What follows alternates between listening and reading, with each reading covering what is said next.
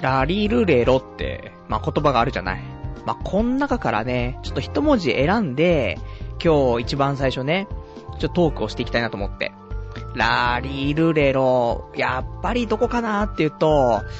まあ、ロあたりがいいよね。ロ。をね、ロから始まる言葉から今日ちょっとラジオしようかなって、ちょっと思うんですけども。なんでしょうね、ロから始まる言葉って。そう、ロスカットってね。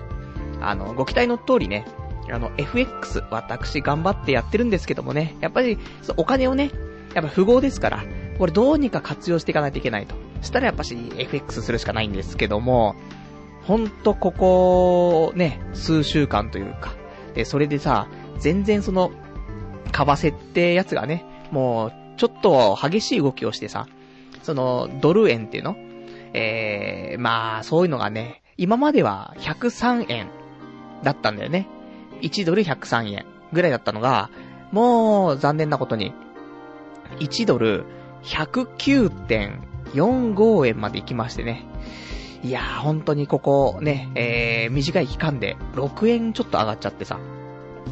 まあ、そんなんで、これが上がると、儲かる人もいれば、ね、あの、儲からない人もいると。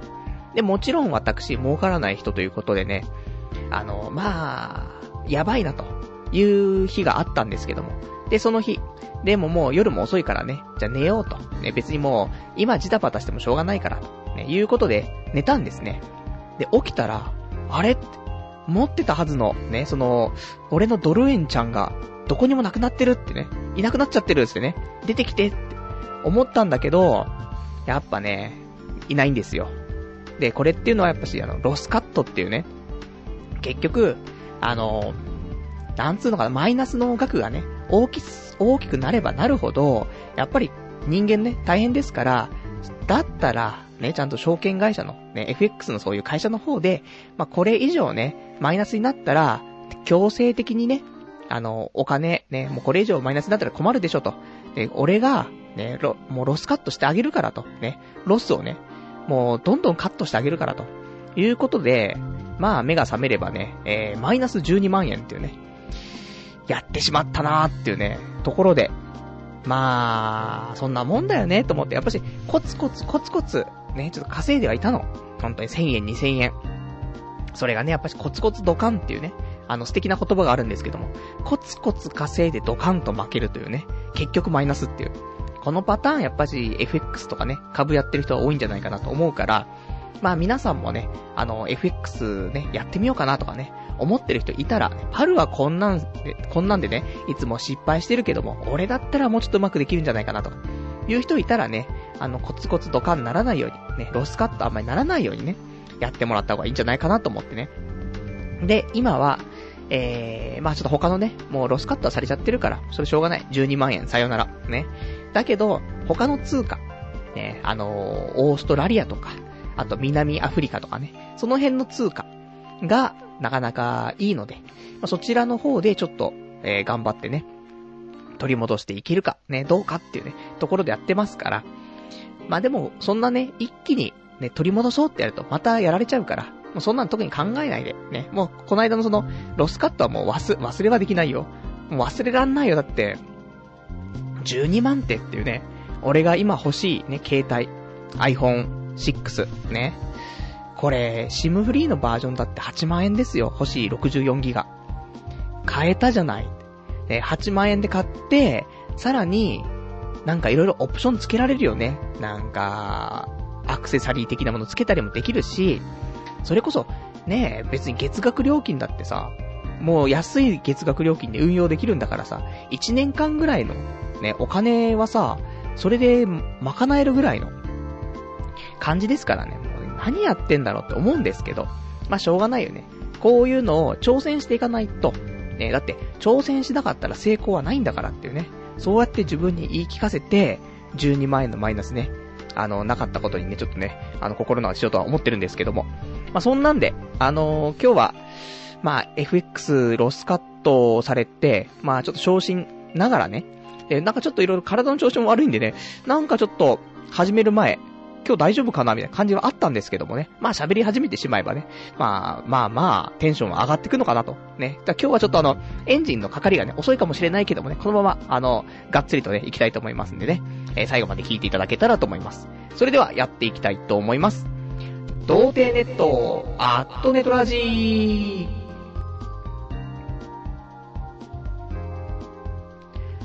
改めまして、童貞ネットアットネトラジパーソナリティのパルナイトです。こんばんは。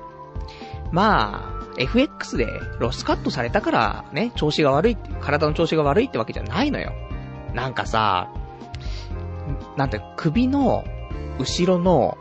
右側の付け根ぐらいのところに、なんかとてつもなくでかい出来物ができちゃってさ、こいつがさ、痛いのよ。まあ、普通に生活してる分には痛くないのよ。だけど、そこをやっぱ手でね、ちょっと押したりとかすると痛いのと、なんかそれがさ、でかすぎてさ、しかも、なんていうの、肉、体の表面にポッて出てるっていう、そういう、なんか吹き出物みたいにできているわけじゃなくてさ、なんかその、表面の肉の下に、内部の方に、なんかちょっとできちゃったみたいなさ、大きな出来物っていうか何なのかわかんないんだけどね。で、こいつが結構でかくて、ちょっと神経を圧迫してるんじゃねえかと。そういう疑いすらずとね、持たれているこのね、状況なんですけども。なんかもう右の目のね、まぶたがちょっと痙攣したりとかする時もあるし、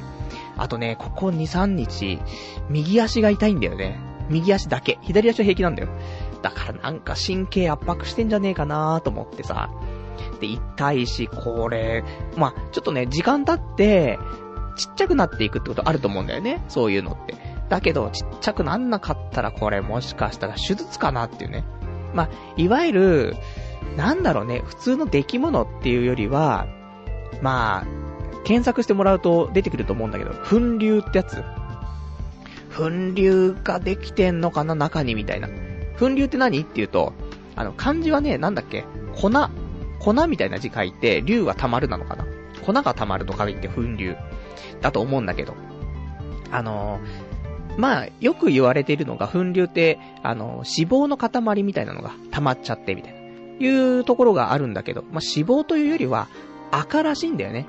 だから本当は、その皮膚の外に出ていくような赤が、たまたま、その、ちゃんと外に出られなくなっちゃって、その、なんて、皮膚の中に袋みたいにできちゃって、そこに溜まってっちゃって、大きくなっちゃうみたいなのがあるらしくて、粉流なのかなみたいなね。あ、ただあれですよ。粉流で動画って探しちゃうと、ね、粉流だけで検索してウィキペディアとか見るんだったらいいよ。粉流の説明書いてあるだけだから。ただ、粉流スペース動画。これはやめてほしいですね。あの、とんでもないの出てくるから。背中にでっかいそういう出来物ができてて、そこを潰すと、中からもう、そういう、まあ、脂肪の塊っていうか、赤っていうかわかんないけど、そういう白いのがね、の、ドビルドビルみたいなんで、もう出てくるみたいな、そういう動画がありますから、ぜひ、気になる方、ね、あと食事の、食事中の方ごめんなさい。ね、あの、粉流スペース動画。これ、ニコニコ動画とかでもね、普通にアップされてるから、あの、みんなと一緒にコメントを見ながらね、動画見たいなという人いたら、ちょっとね、調べてみると、なかなかね、えー、背筋がね、ゾッとするようなね、動画が見れますけど。まあ、そこまでひどいね、あの、大きさの粉流ではないんだけどさ、多分ね。あ、ちょっと大きくて痛いんだよね、と思ってね。どんぐらい大きいのかなっていうと、そうだな、どんぐりガムほどでかくはないな。でも、に、周りに、ちょっと肉がついちゃってる部分があるからね、なんかそ、それよりもちょっと一回りちっちゃいぐらいの。だからまあ、そうだな。あれな、キョロちゃんマークだな。何あれ、チョコボール。ね。チョコボールぐらいの大きさがもしかしたら、あるかもしんない。結構でかくない？肉の下にそんなのあったらさ。だこれ潰したいなと思って。中からビュー、ビュルビュルビュルビュルって出したいんだけどね。これ出なくて。で、まあそんなんで、ちょっと体調悪いのそのせいかなと思ってはいるんですけども。まあそんなんでね、まあちょっと、心のね、病と、ね、FX でロスカットされちゃった心の病と、あとはこの粉流ね、粉流事件でできてしまった、ここの体の病でね、ダブルパンチでちょっと来てますからね。まあ今日はちょっとね、あのー、それを抱えながらね、ちょっとハンディをね、背負いながら、まあそのぐらいが一番いいですよ。私ぐらいのね、天才ネットラジオパーソナリティになってきてしまうと、ちょっと、お話のね、内容が高次元すぎてさ、皆さんわからないんですと。いう場合もあるから、そうするとこんぐらいね、ハンディを、背負った方が、ね、みんなの方にね、わかりやすい話ができるかなと思うからね。まあそう言ってね、まあちょっとやっていきたいと思うんですけども、で、まあ今日もね、お便りとかはね、お待ちしてますんで、まあ何かあったらね、あの、俺も粉流あるよとかね、あと手術したことあるよとかね、粉流の手術はね、なんか普通に日帰りでできちゃうらしい。ちょっと穴開けて、ビルビルって出して、で終わっちゃうとかね、話も聞きますし、ね、まあそんな粉流、ね、えー、あるよとか、手術したことあるよとか、いう人いたりとか、あとは、まあそうだな、その FX、ね、今回ね、パルナイト12万負けたらしいけど、俺は12万勝ったぜっていうね、そんな人いたらね、ぜひお便りいただければと思います。えー、お便りの方は掲示板かメールでお待ちしてます。掲示板の場合は、童貞ネットとググっていただいて、ホームページございますので、えー、そちら、掲示板のところからね、ラジオ用スレその後というね、ところがありますから、そちらにお便りいただけますか。あとはメール。メールアドレスは、ラジオアットマーク、童貞 .net、radio アットマーク、doutei.net、こちらまでお待ちしてます。あとは、童貞ネットホームページの右上のところに、メールフォームっていうボタンがあるので、まあ、そちらクリックしていただきますと、あのー、まあ、そこからでもね、メール送れるようになってますからね。で、まあ、リアルタイムであれば、掲示板で事前にいただけるんであれば、メールでいただけたらと思います。まあ、そんな、ね、えー、最近で、特に、まあ、そういうね、ちょっと調子が悪いね、最近ですから、何か今週楽しいことあったの？って言うと、特にはないんだよね。だけどまあまあ、生きてはいますから、ね。まあ、一週間生きてれば、7日間生きてれば2日間休みっていうね、そういうサイクルでね、私生きてますからね。まあ、いろいろあるっちゃあるんですけども。あの、今週はね、えー、2日休みのうち1日がお墓参り行って、ね、もう本当に、ね、もうこういう生活ですよ。33歳、一人暮らし、ね。で、年に1回2回ね、あの、実家のね、その、父親と母親と一緒にお墓参りに行くって。まあ、これが本当の普通の人間のね、生活かと思うんですけども。まあ、そんなんでお墓参り行ったりとか。あとは、えーと、10月19日が、宅建の本試験がありますから。まあ、これに向けた、えー、まあ、模試がね、ありまして。まあ、俺が今年受けた模試、3回目だね。がありました。まあ、それやったぐらいなんだよね、こと、今週はね。で、まあまあ、そんな、まあ、忙しいですよ。ね、なんだかんだで。こうやって勉強もしなくちゃいけないなって、ね、そうやって心の中で思ってることでさ、なんか、他のこと手つかないと。あと勉強も手つかないっていうね。結局パソコンでニコニコ動画見て終わるみたいな。やべえ、今日も何もしてないみたいな。そんななってますけどもね。で、まあそんなんで、まあ一応じゃあもし、一応結果だけお伝えしておこうかな。もしは、その過去に3回やって、えー、1回目24点。で、2回目31点。ね。で、だいたい50点満点中、なのね、50点満点で、その中の7割取れればほぼ合格。だから35点が合格ラインと、ね、あの考えていただければいいかなと。で、あの、他のそういう年によってはね、まあ、あの32点とかでも合格になる場合はありますからね。だからまあでも一応ただ35は取っておいた方がいいんじゃないかなっていうところでね。35でもダメな時あるんだよね。36点が合格ラインの時もあるからね。まあそこ難しいんですけども。まあ8割取れよってね。てか、満点目指せよって話かもしれないけど。俺はちょっとなかなかそういうのできないからさ。まあ、ギリギリでね。で、やるしかないと思ってるんですけども。で、そんな中、ね、35点取れば、いい中で、1回目24点、2回目31点、3回目今回、28点。どうなのっていう感じよね。正直。ただ、可能性としては残されてるなっていう感じはするでしょまあギリギリ。まあ、これでまだ25点以下とかだったら、またあれなんだけども、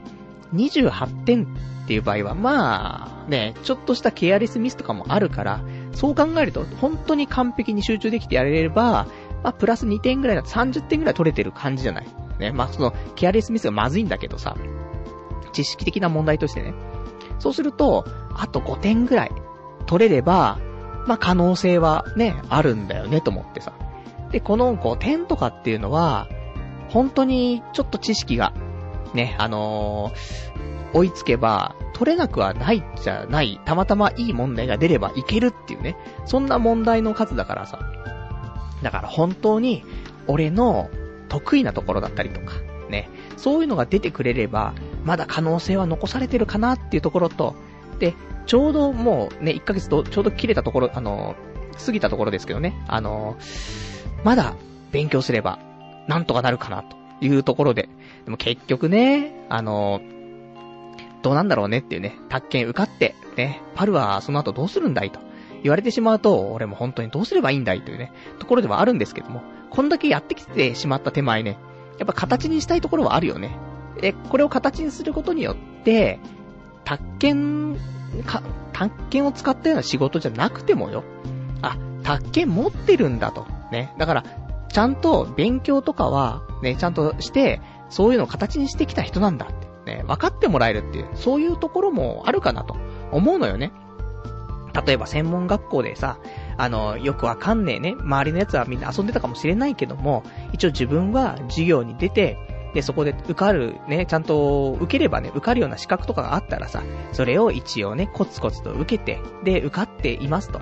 だから、あんまり使えないような資格だったとしても、あ、こいつはちゃんとね、学校で勉強してきたんだなというのが一応証明はできるじゃないと。ね、使えようが使えまいがさ。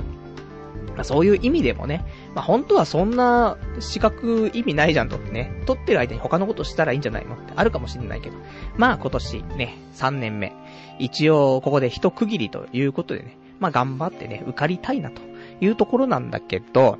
またさ、模試でね、まあ、前回の模試では、あのー、まあ、試験中ね、鼻をすすってる奴がいるわけですよ。ツーからツーからずっとさ、うるせえなと思ってさ。今回もいましたよ。ね、新たなやつが。咳のすごい女が。もうずっと咳してんの。15秒に1回咳してんの。うるせえなーと思って。しかも、ちょっとコホコホって、なんかその、女の子特有のなんか可愛らしい咳じゃなくて、もうゲホゲホ言ってんの。俺でもそんなにゲホゲホ言わないわと思って。で、そんな女、ね、もうイライラしてさ、で、隣、隣っていうかさ、隣の机の方なんだよね。だからさ、気になんだよ。結構遠ければね、またそのね、ゲホゲホ音がね、ちっちゃくて済むんだけど、超大きいからね、気になって気になってしょうがなくてさ、チラチラ見ながらさ、うるせえなーと思って。で、そんなのに惑わされてたらさ、まあ、試験時間は2時間あるんだけど、その女多分1時間半ぐらいでさ、あのー、教室から出てったのね。だから、普通に、あの、全問、全問終わって、で、終わっちゃったから、まあ、自己採点は後ですればいいからっていうことで出ちゃったのだと思うんだけどさ、やっぱりね、こういうなんか、ね、なんかそういう人のことをあまり気にせず、マイペースにできるっていうかさ、そういうやつって強いよなと思って。もうね、ゲホゲホしながらでも自分は自分の世界でちゃんとね、問題全部解き終わってさ。で、それで教室出るわけじゃない。で、残された俺はさ、もうゲホゲホうるさいやつのせいでさ、全然集中できなくてみたいなさ。こういうところだよね。なんかそういう、いいよね、そういうあまり周りを気にしないで生きていけるっていうのがさ、とても、なんか羨ましいんだよね。こうやってなんか、ちょっとしたことで気になっちゃってさ。で、集中できなくなっちゃうとかっていうのは本当になんか精神力が弱いというかね、良くないなって思うから、それちょっとなんかずぶとい感じ。憧れるんだけど、じゃあ友達に欲しいのとか、ね、近くの人に欲しいのって言うと、もう本当にそういう人はね、近くにいて欲しくないなって思っちゃうんだけど、まあそういうのもね、憧れる。ね、持ってないもんですからね。そんなんで、まあ、隣の芝生は青いと、ね、いうことでさ、やっぱ、持ってないものを持ってる人はね、なんかいいなと思ってしまうところはあるんですけども。で、まあ、そんな、ね、えー、じゃあちょっと今せっかくね、他人とその比較するようなね、お話ししちゃったから、ここでちょっと今日ね、みんなにいい言葉をね、あのー、ちょっと届けたいなと思って。ね、あの、それをね、今日はね、ちょっとね、皆さんにちょっとここで発表しておきたいと思うんですけども。あの、私、ちょっとまあ、2チャンネルのまとめサイトなんかをね、チラチラと見たときにさ、まあ、いい言葉があって。で、それを、まあ、ちょっと自分なりに噛み砕いてね、こんな言葉ね、とてもね、いいなと思ってね、ちょっと皆さんに、まあ、私もこうやってラジオパーソナリティだからさ、やっぱりね、あの、ラジオの前のみんなにさ、言葉を届けたい。ね、そういう一心でやってるからさ、まあ、こんなの言っちゃうんですけどもね、完全に中二病な言葉になっちゃうんですけども。えーとね、他人と比較をするな。昨日の自分と比較しろっていうね。来るでしょ。ね、あの、多分ラジオの前の女の子はみんな濡れたと思うんですけども、ね、あの、俺さ、いつもさ、他人とばっかり比較すんのよ。あいつは、なんか頑張ってるとか、俺は頑張ってないとか、あいつは金を稼いでる、俺は稼いでないとかね。あいつは正社員、俺は派遣社員みたいなさ。そんなんいろいろやってるとさ、で、あいつには彼女がいるって。ね、俺にはいないと。ね。いろいろありますけども、まあ大体、まあ、そりゃあね、俺が基本的には底辺ね、底辺人種ですから、そうすると、まあ普通の人と比べたらね、全部劣っちゃうっていうのはあるからさ、そうすると、やっぱりね、隣の芝生は青いというかね、羨ましいなっていうところをね、感じちゃうんだよね。でも、まあ、向こうからしてね、俺を見たらさ、それはそれで、また羨ましいのかもしれないけどさ、ね、例えば、なんだろうな、えー、こうやってネットラジオやっているとか、ね、そういうのを、もしかしたら、なんか毎週やっててね、なんかいいなと、ね、思っている人もいるかもしれないけども、ね、まあ、こんだけやっちゃったらもうやめられないですからね。もう5年半以上やってるからね。やめ、やめ時をね、ちょっとね、わからなくなってしまったからやってるところもありますけども。まあそんなんでも、ね、当人はそう思ったとしても、周りはね、なんか、長くやれててすごいなとかって思ってくれる人いるかもしれないから。そう考えると、まあ、どんな形であれね、まあ隣の芝生は青いのかなと思うんだけども。ただ、やっぱり他人と比較すると、辛くなっちゃうんだよね、結構。だそれをするよりは、まあ自分と比較していった方がいいよねってことで、他人と比較をするな。昨日の自分と比較しろっていうね。いいでしょ？ね。あの、皆さん今年のね、なんか習字とかね、あとあれだね、学校で標語とかね、募集した時には、ぜひ、あの、ポスター書いてくれみたいな、あったらさ、それでもうこれ言葉使ってもらって。で、ただ、この言葉いいねって言われたら、ああ、俺のね、もう本当にリスペクトする、パルナイトっていうラジオのパーソナリティが言ってたんだよって。広めてくれればね、いいんでね。まあ、習字とかした場合は、あの、童貞ネットの URL ね、書いといてもらえればいいと思うんですけども。ね、あの、著作、著作権も私にありますからね。まあ、そんなんでさ、でも、本当に、ね、昨日の自分より成長してれば、いいんじゃないのって、思うんだよね。心の中では、ね。お、なんか思っ、分かってはいるんだけど、まあ、どうしても人とはね、まあ、比べてはしまうんですけども、まあ、できる限りそういう風にね、気持ちを持ってった方が、まあ、精神衛生上、いいんじゃないかなと、ね、思ったりはするので、ぜひぜひ、あの、例えばだけどさ、毎日勉強するぞと。で、毎日勉強じゃあ、ね、俺だって宅建、毎日10問ね、最低でもしようかなって思ってて、で、ただ、周りのみんなは、ね、10問つったら何分ぐらいかな ?1 時間から1時間半ぐらい、ね、10問ぐらい、まあ、やるのに時間かかってたりするんだけどさ、ちゃんと理解とかしながらやってるとね。だけど、周りのみんなは毎日3時間とか6時間とか勉強してるって。やべえってね。他人と比較しちゃうと辛くなっちゃう。だけど、自分と比較していけば、俺は昨日ね、10問で問題やったから、今日は11問やろうと。ね。で、やったら、ね、もう昨日の自分を超えたと。ね、頑張ったと。そうすると、今度それが成功体験になってくるんだよね。だからそういう、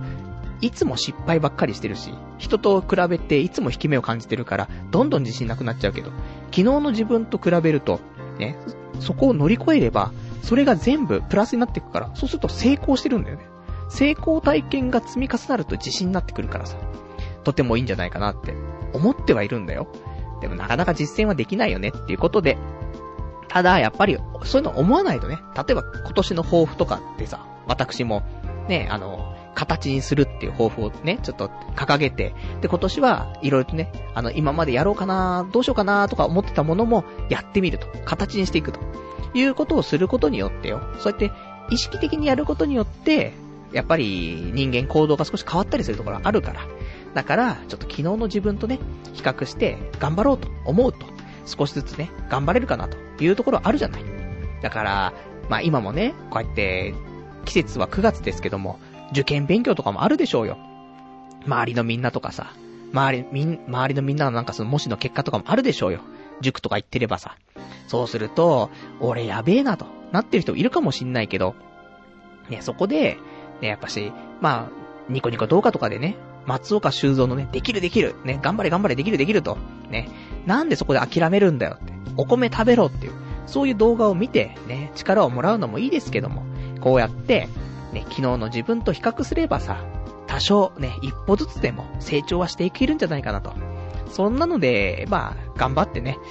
まあ、今年もね、そろそろ終わっちゃいますけどもね、9月も。9月がそろそろ終わって、10月、11月、12月、あと3ヶ月ちょっとしかないからね。まあ、今年あと3ヶ月ちょっとね、そういう気持ちで頑張ってみると、もう少しね、いい人生を迎えられるんじゃないかと。ね、新年を迎えられるんじゃないかなと思いますからね。まあ、そんなんで皆さんね、ちょっと、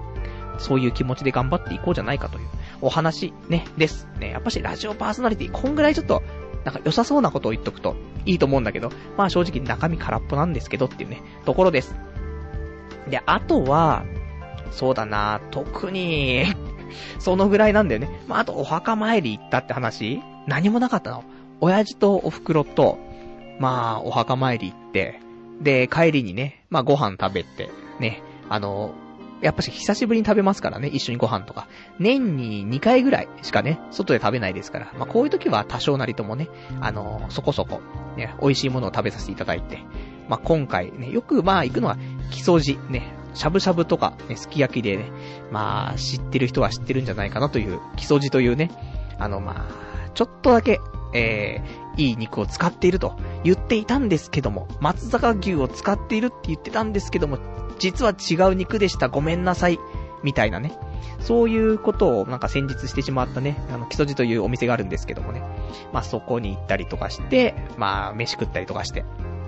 で、そこでお話をするんですけどもね、最近どうなんだと。ね。まあ、ぼちぼちやってるよと。で、あの、LINE とかでもね、その家族のグループがありますから、そこで、一応、まあ、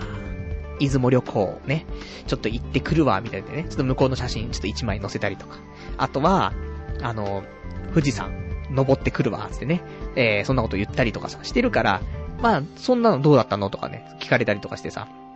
どうだったのもうクソもねえよと。俺ラジオで話したからそれ聞けよみたいな思ってるけども、このラジオのことは言えないと思ってさ。だからちょっとね、それをね、ダイジェストでちょっと喋ったりとかしてさ。まさすがにね、あのー、あ、あれですよ。ダメですよ。あの、女の、知らない女の人の前で射精したのこの間みたいな。そんなの聞かれませんよ。残念ながらね、手こき風俗の話はね、されないんですけども。まあ、そんな話をしたりとか、あとは、まあ、宅建ね、今年受けるのとかね、あの、不動産屋とかどうなのとかね、聞かれたりとかして。でも、ね、まあ、宅建は受けるよと。だけど、不動産屋はちょっともうわかんねえなと。俺、車運転したくねえんだよ、つってね。そっか、みたいなね。まあ、あんまりね、あの、親父も大変だからね。あのー、よく、不動産屋をね、始めて、それで、俺をこんだけ育ててくれたなと。いうことをやっぱし思うよねってね、ところだから、ちょっとそれをね、私引き継いでなんかできるのかなっていうと、なんかそんな自信もないしね。どうなんだろうってね、また弱気になっちゃうところはあるんですけどもね。親父と今度比較しちゃってね。親父と比較して俺は、みたいなね。まあ、この年になってくると、親父の偉大さってすげえ分かってくるんだよね。高、中高生だと全く親父の偉大さって分かんないじゃない。当然っていうね。養って当然、お前が産んだんだろうっていうね、ちゃんと俺を立派に育てやがれと、ね、思いますけど、いや、それなりにちゃんと育ててくれたと思うんですけどもね。ただやっぱし、こうやって、働き始めてみると、そういう問題じゃねえと。ね、この厳しい社会の中、この俺をね、20年、30年と育ててくれて、ね、だって、仕事をしない時期があったら育てらんないんだからさ、無理してでも無理してでも、もうちゃんとお金を稼いでくるわけじゃない。そんで、こうやって、ね、あの、成人までね、たどり着くように、ちゃんと育ててくれて、で、その後ですよね、俺たちが働き始めると、なんだこれはと。社会はこんなに厳しいのかと。もうやめたいじゃないかと。なるところを、親父はじゃあ何年働いてるんだと。例えばね、20歳から20、まあ昔だったら大学卒業してる人もいたりとか、高校卒業でね、働き始める人も、まあ結構半々とかでいたんでしょうよ。そう考えると平均で20歳ぐらいから始めたとしてよ。仕事始めて。で、親父が60歳だったらさ、40年働いてんだぜ。すげえな、親父って。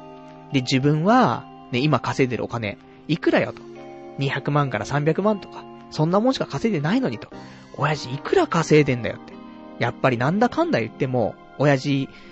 60近い人とかだったらさ、結構な額、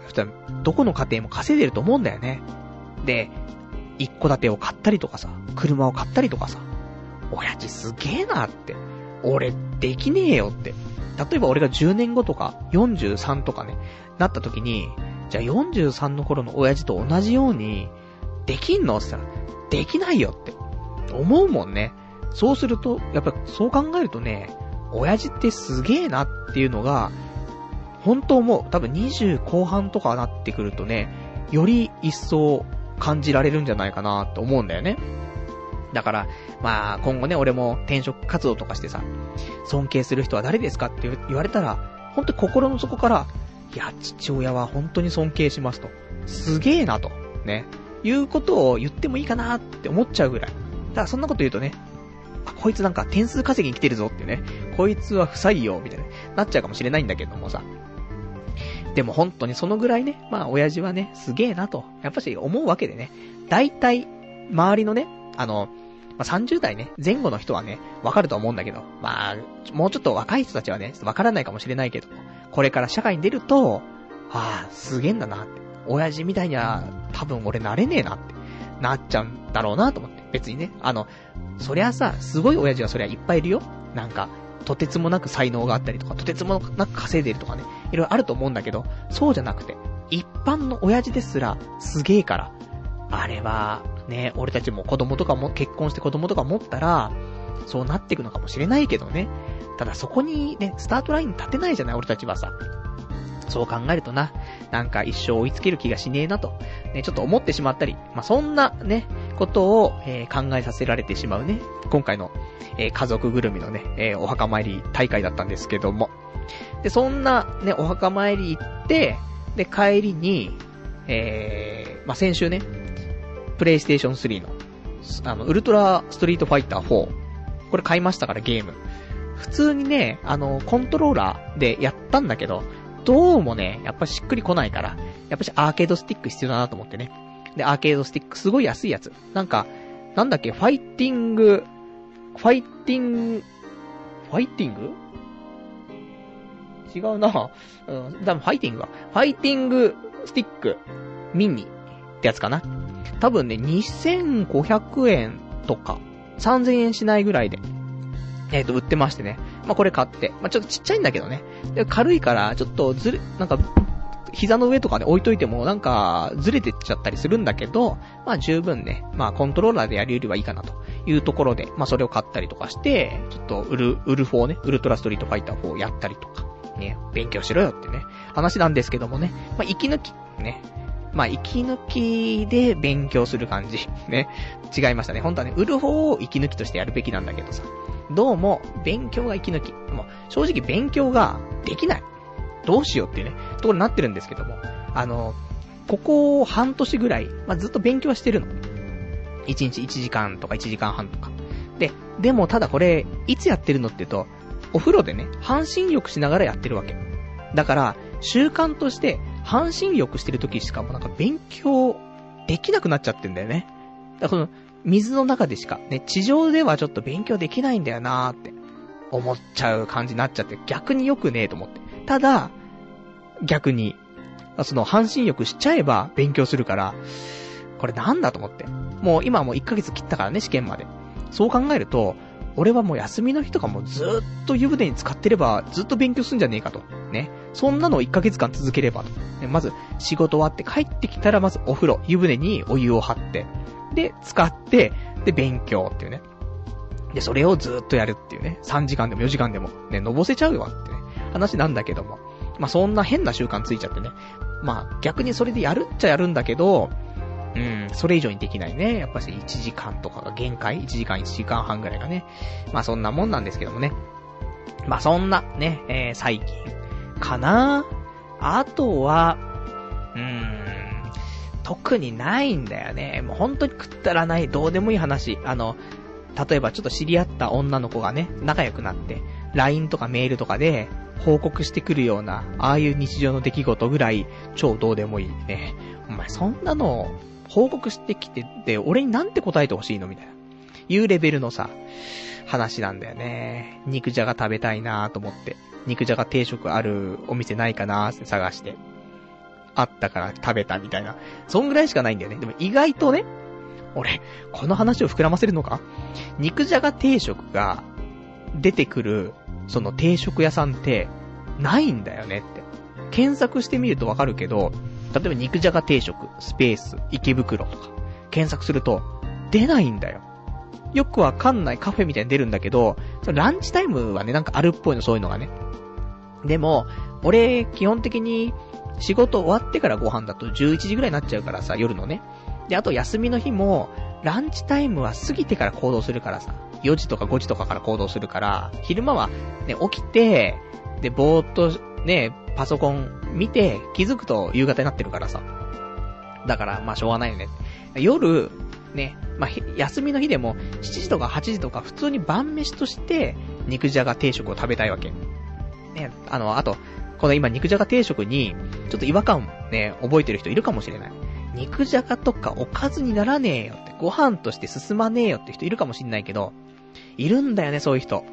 もう、美味しい肉じゃが食ってないだろうって思うんだけど、どうなんですかね。まあ、ただ、その、芋で飯食えねえって人はいるだよ、いるんだろうね、多分ね。ただ、俺は、芋で超飯食える人だからな。だから、まあ、芋好きなんですけども。で、肉じゃが食べたいなと、えいうところで。で、一応調べたところね。昔は、池袋に、おはちっていう、あの、定食屋さんがあったんだよね。定食なんかその、他にもね、いくつか店舗があって、もうチェーン店であったんだけど、このおはちっていうのはさ、全然なくなっちゃって。まあ私、埼玉と東京しかわからないからあれなんだけども、埼玉の川口におはちあったし、ね、あとは池袋にもおはちあったんだけど、いつの間にかなくなってしまって。で、ね、ちょっと、そこは、そこの肉じゃが定食うまかったんだけど、ちょっとそれがね、なくなっちゃってどうしようかなって思ってて、もうここもう何年も経ってたんですけども、で、このおはちがなくなって、同じ場所に、えー、米米屋っていう、ね、なんだ、米米屋ってどんなね、ちょっとネーミングセンスしてんだって思うかもしれないけど、俺もそのネーミングセンスのせいで、その店入ったことなかったんだけど、ね、お箸、お箸潰れちゃって、米米屋になっちゃったんだって。じゃあもう行かねえみたいになってたんだけど、なんかいろいろ調べてみたら、なんかお鉢、お鉢系列のお店らしいんだよね。だからなんかお鉢が、まあ、名前変えたぐらいのレベルなのかなということがね、今週判明しましてね、何年経ったんだってね。もうずーっとこのお店に変わったのは知ってたんだけど、多分4、5年経ってんじゃねえかなと思うんだけどね。で、じゃあ米米屋行ってみようと。で、あの肉じゃが定食あったから食べて。まあ、そんなね、ところでね、夜は11時ぐらいまでやってるから、仕事終わってからでもね、まあ、行けるんですけども。ただ、ちょっと遠いんだよね。池袋なんだけど、今住んでるのは西口っていうか北口なんだけど、そこは東口っていうか南口の方にあるから、まあ、真逆なんだよね、池袋でもさ。前住んでた大塚の方の方が、本当に帰り道。じゃ帰り道でね、通って、飯食って帰れたんだけどって。まあ、そんなんだから、まあ、結局私、ね、あの、次引っ越す。ね、まあ、この間引っ越したばっかりじゃねえかって思うかもしれないけども、まあ、去年の11月末ぐらいに引っ越ししましたからね。でも気がつけば、もうそろそろ1年なっちゃうんだよね。もう9月末でしょ ?10 月末、11月末って。あと2ヶ月で、今こっち引っ越してきたところ、2年、1年経っちゃうんだよね。したら、あと、さらに1年経つまでには、また引っ越しをしないといけないと。ね。もう完全にもう2年周期。もう携帯の機種変ね。もう他社に切り替える、乗り換えをするのか、もう引っ越しをするのか、もうどっちも2年に1回しちゃうみたいなレベルになってますから。でも次引っ越すときは、また池袋の東口かな？南口か東口がいいなと思ってる、やっぱり。あの、なんだかんだで、休みの日は向こう口にしか行かないもんね。あえて、なんていうの、結局、前住んでたところの近くまで行くもんね。結局、あの、東急ハンズとかね、あっちの方、サンシャインとかさ、あっちの方に、やっぱし、行きたい店が結構集中してるから、なんだかんだで休みの日はそっちに行くからね。じゃあ前住んでたところでよくね？みたいな。なっちゃうんだけど。ただやっぱしね、建物自体がちょっと狭かったから、まあ、引っ越しはせざるを得なかったんだけども、次はね、あの、引っ越しするまで1年近くありますから、それまでにもう少し裕福になってね、いっぱい稼いで、それで、あの、気持ち、今と同じぐらいの部屋の大きさのところで、東口か、南口に引っ越したいなというところだね。なんだかんだで池袋、いいよねって思うよ。あの、こんだけ長い間住んでますけど、東口だったら、結構私好きねって、あの、ところで北池袋、あ、違うね、東池袋。あたり、ね、ちょっといいと思っておりますんでね。まあその辺も、まあ1年後のね、今頃にはね、またね、引っ越しの話出てるかと思いますんでね。まあまた池袋になるのか、もしくはね、埼玉に戻るのかとね、難しいところですけども、本当はね、次の引っ越しまでに彼女を作って、結婚して、新居として次の場所。っていうのもありかなーなんてね、思ってますからね。ちょっとけ、結婚ね、そろそろ、ね、頑張ってね、なんかいろいろと、あの、お嫁さんをね、探していきたいなと思うんだけど、もう33歳じゃない。もう、おっさんじゃない、本当に。あの、急に来るよね。本当に、あの、おっさんなんだなーっていうのを実感してくる。32から。あの、徐々に。で、33になって、もうさらにずしんと来ていて、もうこんな33歳のおっさんも結婚なんてできないだろうと。っていうのも、今日ね、あの、仕事から帰ってくるね、道、とぼとぼ歩きながらね、ちょっと悩んで考えてたんですけども。まあ、そんなんでね。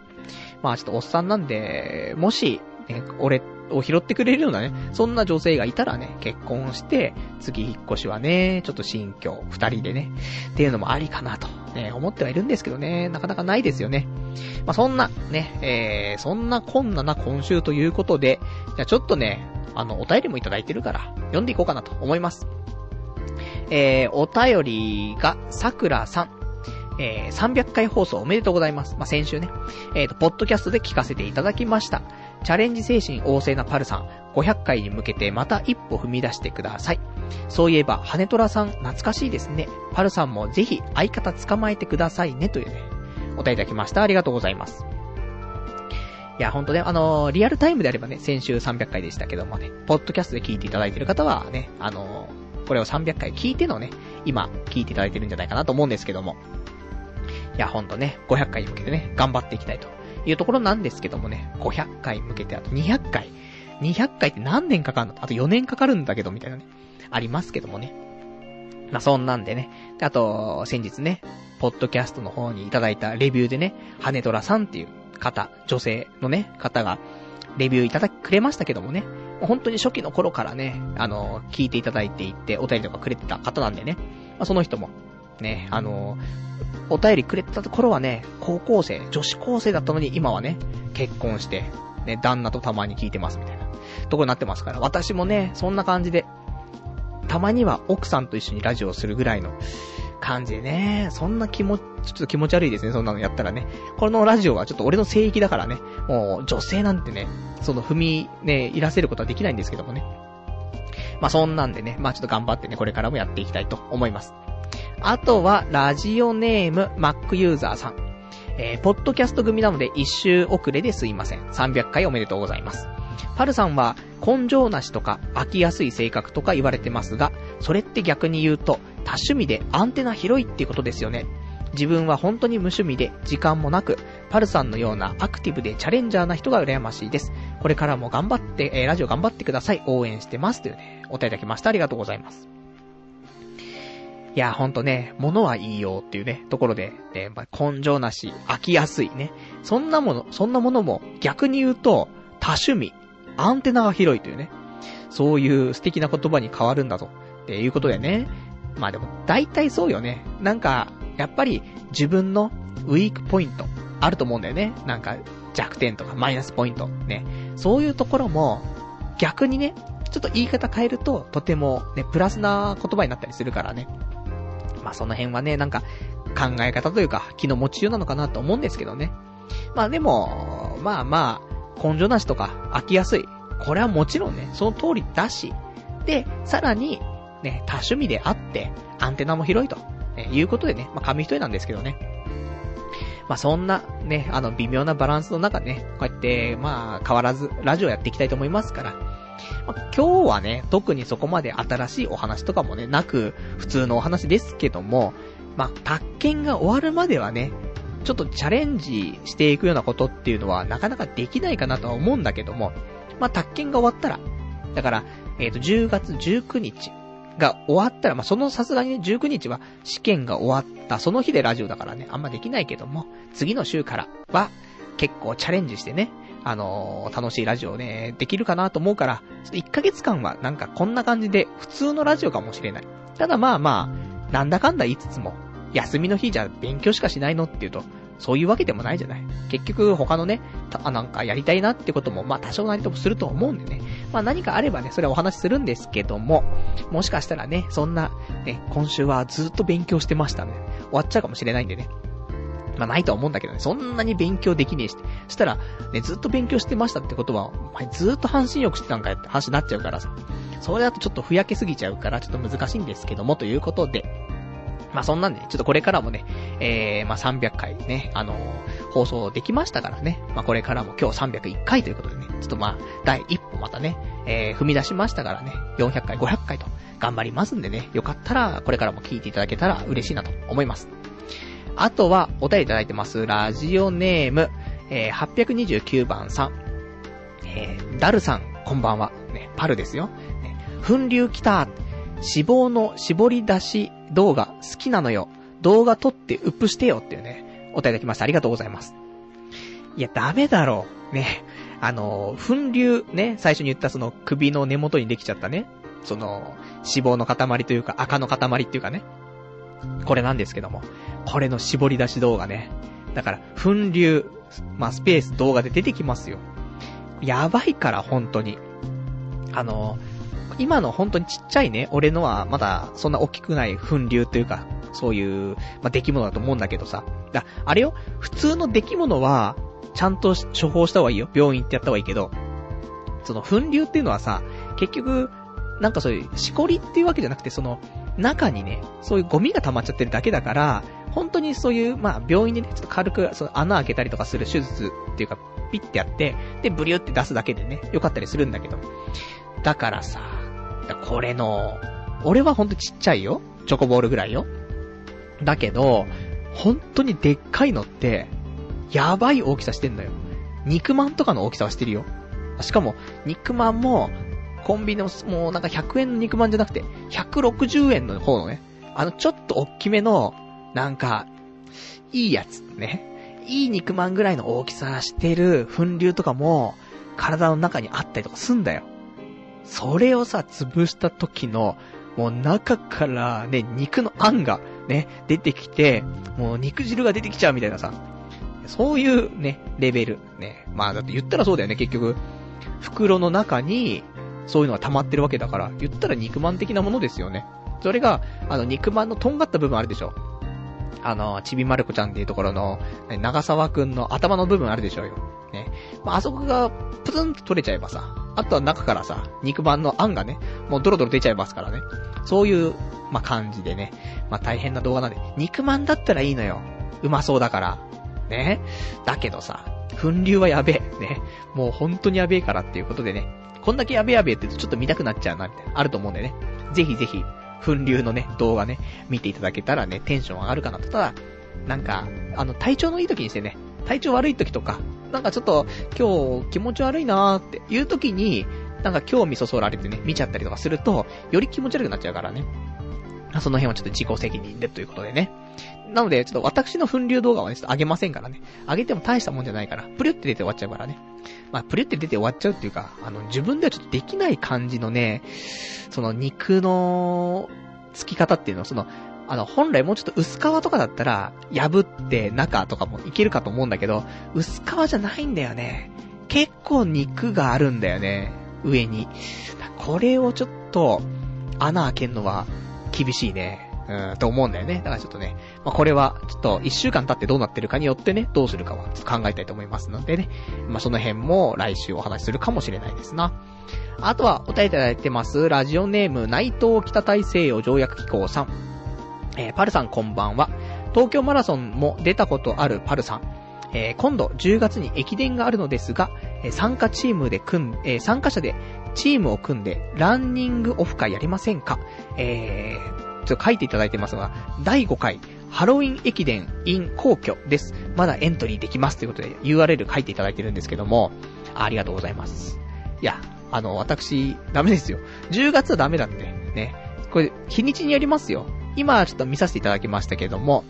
お日にち、えー、これは応募期間であって、開催期間は、開催日はいつなんだ？開催日。10月26日、日曜日。うん、宅建が終わってから1週間後だね。いけるね、みたいなね、ところなんですけどね。まあ、一週間じゃな、さすがにな、体作り、体作れないからな。まあでも駅伝、駅伝って区間が短いじゃない？結構。今見ると、まあ、5キロとか、2キロ、3キロ、5キロ、ぐらいをなんか走るっぽいんだよね。5キロだったら結構飛ばして走れるもんね。なので、行けなくはない、じゃないんだけども、まあ、駅伝な一回面白いかもね、やってみるとね。まあ、あとは、ね、だからその、まあ、冬場はね、結局、チャリとかだとさ、スピード出しすぎちゃって寒くなっちゃうからさ、あんま乗りにくいなと思うんだけど、まあ、マラソンとかだったら、まあ、寒くてもね、結構走れるかなってのあるからね。まあ、ちょっと考えてみたいなとは思うんですけどね。さすがにちょっと、今のタイミングで、ね、駅伝とかは、考えられないかな。ね。もうちょっと、1ヶ月経って落ち着いてから、11月とかね。まあ、そこから、頑張ろうかなと思いますからね。せっかくちょっとご提案いただいたんですけども。まあ、その、今後、面白そうな駅伝とかあったら、駅伝オフダメだな俺、足引っ張っちゃう気がすんだけどなでも大丈夫か。5キロとかだったら、結構頑張れるんだけど、ただね、懸念があるんですよ、一つ。あのー、髪の毛がね、やっぱり、マラソンとかさ、すると、髪型がちょっと乱れるじゃない。そうするとな、ちょっとハゲがな、露呈しちゃうから、ちょっとあんまり人前でスポーツしたくねえんだよな、みたいな。そういうのあります。ね。だからたまに、なんか最近よくね、あの、東京ディズニーランドで、ね、ジェットコースターね、なんかの、乗るんだとかね、いうのを話聞いたりとかするときがあったんですけども、デートとかで、ジェットコースター乗れねえよなーと思って。でも本当に髪の毛って気になって気になってしょうがないのよ、本当に。もうこんだけ髪の毛がないと。だから、彼女ができてね、東京ディズニーランド行きたいって言われても、行ってもいいんだけど、もう、そういう絶叫系乗れないよと。絶叫系っていうか、風が強く吹く系は乗れないよと。ね、なんでよって。で、そこで喧嘩して別れちゃう感じあるかもしれないからね。まあ、ちょっと難しいなっていうね。ところで、ね、まあちょっと駅伝もちょっと風をね、強く受けてしまうような競技なんでね。まあ、でもそれもね、ちょっと楽しくなんかできたらいいかなと、ね、思いますから、またモヒカンにしてね、サングラスかけて、さあ北斗の剣美だってありますからね。それでもいいのか？ダメだな。仕事で怒られちゃうからなっていうね。ところで、まあちょっとね、あの、面白そうな駅伝あったら、ちょっとやってみるかもしれないですね。あとは、えー、ラジオネーム831番さん。パルさんこんばんは。昨日の自分と比較しろ。いい言葉ですね。ただ、カイジの班長の今日だけ頑張ると同じく、えー、若い時に聞きたかったですっていうね、お便りきました。ありがとうございます。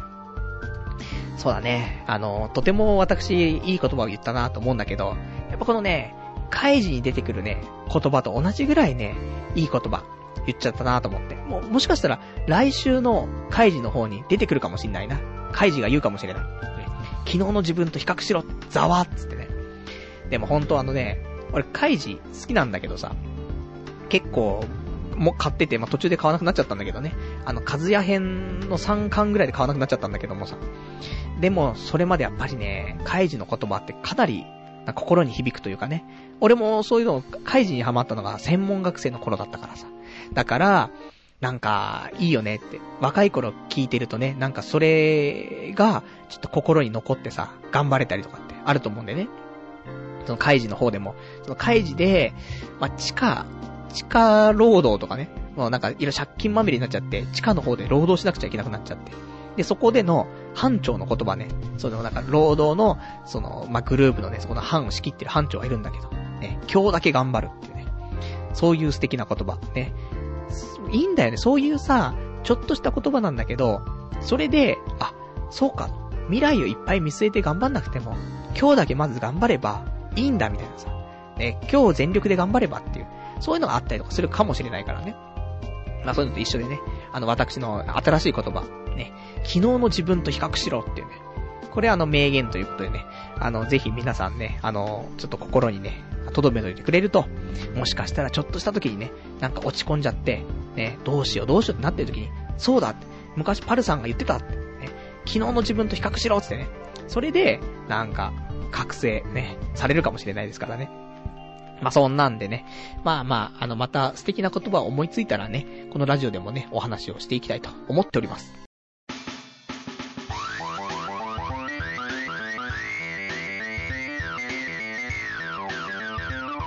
童貞ネットアットネトラジそれではね、お時間ほどときましたから、お別れのコーナーしていきたいと思います。お別れのコーナーは、今日喋りたかったこととかね、まだ喋ってないことですとか、あと読めてないお便りとかをね、つらつらと、えー、ご紹介していきたいと思うんですけども、えー、まあ、先週ね、あの、スペシャルウィークだったんだけど、結構お便りもらってって。で、このお便り読めてなかったから、そのお便りもね、ちょっと今日はいろいろとご紹介していこうかなと思ってるんですけども、えー、ラジオネーム、Mac ユーザーさん。カンコレやめちゃったんですか？あんなに天竜さん、天竜さん言ってたのに。宅建試験が終わったらまたプレイしましょうよというね、お便りいただきました。ありがとうございます。そうだね、やってない。あの、富士山から帰ってきてからやってない。なんか心が浄化されちゃったのかな？わかんないけどね。やってないんだよね。ただ、まあ、あの、1月からね、アニメが始まって、今どんどんどんどん、あの、カンコレの、その、アニメのキャラデザインとかね、そういうのは公開されてますけどもね、結構いいキャラデザなんだよね。本当に期待しちゃうぐらいの。あの、いつもね、そういう、とても人気のあるとか、話題になってるものがアニメ化されると、完全にね、原作ブレイカーっていうかさ、もう本当になんでこんな風にしてアニメ化したんだよみたいなさ、なっちゃうことが多いけども、今のところ出ているその情報だけで考えると、あの、カンコレのアニメはね、なんかすごく良さそう。もう、キャラ、ちょっともしかしたら少しエロいね、あのー、シーンとかがあったら、全然抜けるぐらいの可愛さを誇ってるなというところで、ちょっと期待しちゃってるんですけども、ね、そういう風にね、あそういう目で見るようなアニメじゃないと思うんですけどもね。まあ、そのぐらいね、いいので、えっ、ー、と、まあ、多分、アニメが始まるまで再開しないと思う。ただ、アニメ見るから、アニメ見たら再開しちゃう気がする。あるんで、そういうのはね。ラブライブもそう。ラブライブ1期が終わって、それで、あの、アプリがね、ラブライブのスクールアイドルフェスティバルって音ゲーがさ、そういうアプリで出てさ、でやってたんだけど、やっぱりちょっと飽きちゃうんだよね。で、飽きて結構やってなかったんだけど、ラブライブ2期が始まって、再開したもんね、結構。まあもちろん2期が終わったらね、またやらなくなっちゃったんですけども、だからやっぱしアニメがあるとね、なんか、そういう付属のね、ものとか、またやりたくなっちゃうところありますからね。だからそれまで、ちょっとね、あのー、俺の天竜ちゃんにはね、ちょっと休んでてもらおうかなと思っております。あとはラジオネーム807番さん。えー、コツコツパズドラ続けてます。最近はイザナギリーダーにして、簡単なダンジョンの周回して、えー、使えそうな仲間探し、えー、仲間探しついでに、プラス卵を集めてる。パルさん、レベル高すぎて、半分何言ってっかわかんねえ。えー、サブアカ作って序盤攻略してくれないかなーっていうね、お答えいただきました。ありがとうございます。まあ、正直、あの、まあ、私、あの、こうやってパズドラ続けてますけどもね、なんだかんだでね、長いですけどもね、あの、まあ、カンコレは途中でやめちゃったりとか、あと、ここね、ちょっと前に、すごい一瞬ね、ピークが来ていた、ペロペロ催眠。ね。あの、エロゲーのオンライン、ソーシャルゲーム、ペロペロ催眠。すいません、もう起動してないですね。もう起動してないんですけども、もあの時本当にペロペロ催眠2週間ぐらい、もう、すんごい、なんか来てたんだよね。すごいやってたんだよね。でもやっぱり、あの、いや、いいんだよ。面白いし、多分エロゲーとか好きな人は、とてもいいと思うんだけど、俺、エロゲーってさ、正直、あんまりやってきてないんだよね。俺のその幼馴染とかは超エロゲーとかやってたんだけども、俺がやってんのは本当になんか名作っていうレベルでもないのかわかんないけど、本当に序盤の初心者というか、がやるような、トゥーハートとかね。でもトゥーハートも2じゃないですよ。トゥーハート1ですよ。とか、えー、なんだろうなピアキャロットに、ピアキャロットにようこそみたいな。とか、with you とか。か結局、F&C なんだよね。なんだっけ。フェアリー、なんだっけとか、なんとかかんとかってあるでしょ ?F&C っていうさ、昔そういうエロゲー会社があってさ、そこの作品が好きだったんだよね。まあ、絵が好きだったんだよね。だそんなんとか、あの、同級、うん？同窓会とかね。もう完全に古すぎて。でも、多分今見ても、絵はね、いいと思うんだよね。with you とか、ね、同窓会とか、ね、私好きな絵なんですけどもね。まあ、そんな、ね、ところだったからさ、俺はあんまりエロゲーに精通してるわけじゃないからさ、よくわからないところはあるんですけども、まあ、エロゲー好きな人は、ペロペロ催眠、ちょっとハマるんじゃないかなと思うんですよね。で、まあ、なんだかんだ言って、ね、パズドラだけは、ね、カンコレちょっとやめちゃっても、で、ペロペロ催眠やめちゃっても、パズドラだけは続いてるんですけどもね。で、パズドラ今日、あの、今ちょうど0時過ぎましたから、今日からまた、あの、ドラゴンボールコラボ第2弾始まりますから。またね、ちょっとね、ガチャを回しちゃうっていうね、ところなんですけどね。本当に。で、これでもまだ無課金でやってますが、一応ね、あの、なんだろうな、ちょっと素人無課金的なね、ところで、まあ、頑張ってますから。でもそんな中、一応、あの、前回のドラゴンボールガチャで引いた悟空がね、今回究極進化来ましたから、もうちゃんとレベルマックスで、ね、え、レベルマの究極進化、一応してますから。まあ、そんなんなんですけど、別に、あの、パズドラやってる人の中では、本当に私、まあ、初心者ってほどでもないけども、中級じゃない。課金してないから、課金してないとこの辺が限界かなとは思うんだけども、まあまあ、課金はね、まあしないで、まあこれからも頑張っていきたいというところで、でもた、課金されたら、すぐ抜かれちゃうからね。まあそんなね、ちょっと私パズドラやってますけど、まあ、あまりね、あの、レベル高すぎて半分何言ってっかわかんねえって言うんだけども、そんなんでも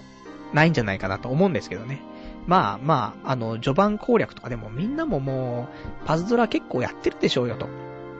ね。そういうことで、私も、まあ今は、最近何やってるかなっていうと、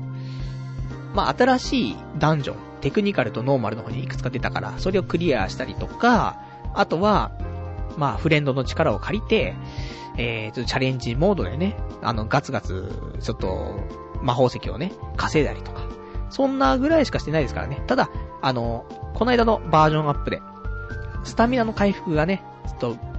なんか半分になりましたから、その倍の時間、ね、じゃ2分の1の時間でね、あの、スタミナ回復するようになりましたから、これで結構ね、パズドラって、なんか、やりやすくなったというか、遊びやすくなったところあるから、ちょっと昔一回やって、パズドラなんか、かったるいなとかね、なんか、スタミナなくなっちゃうと行動できなくて、スタミナ回復するまでどんだけ時間かかるんだよと思ってた人は、ちょっと今やってみると、少し変わってるかもしれないね。あの、かなり、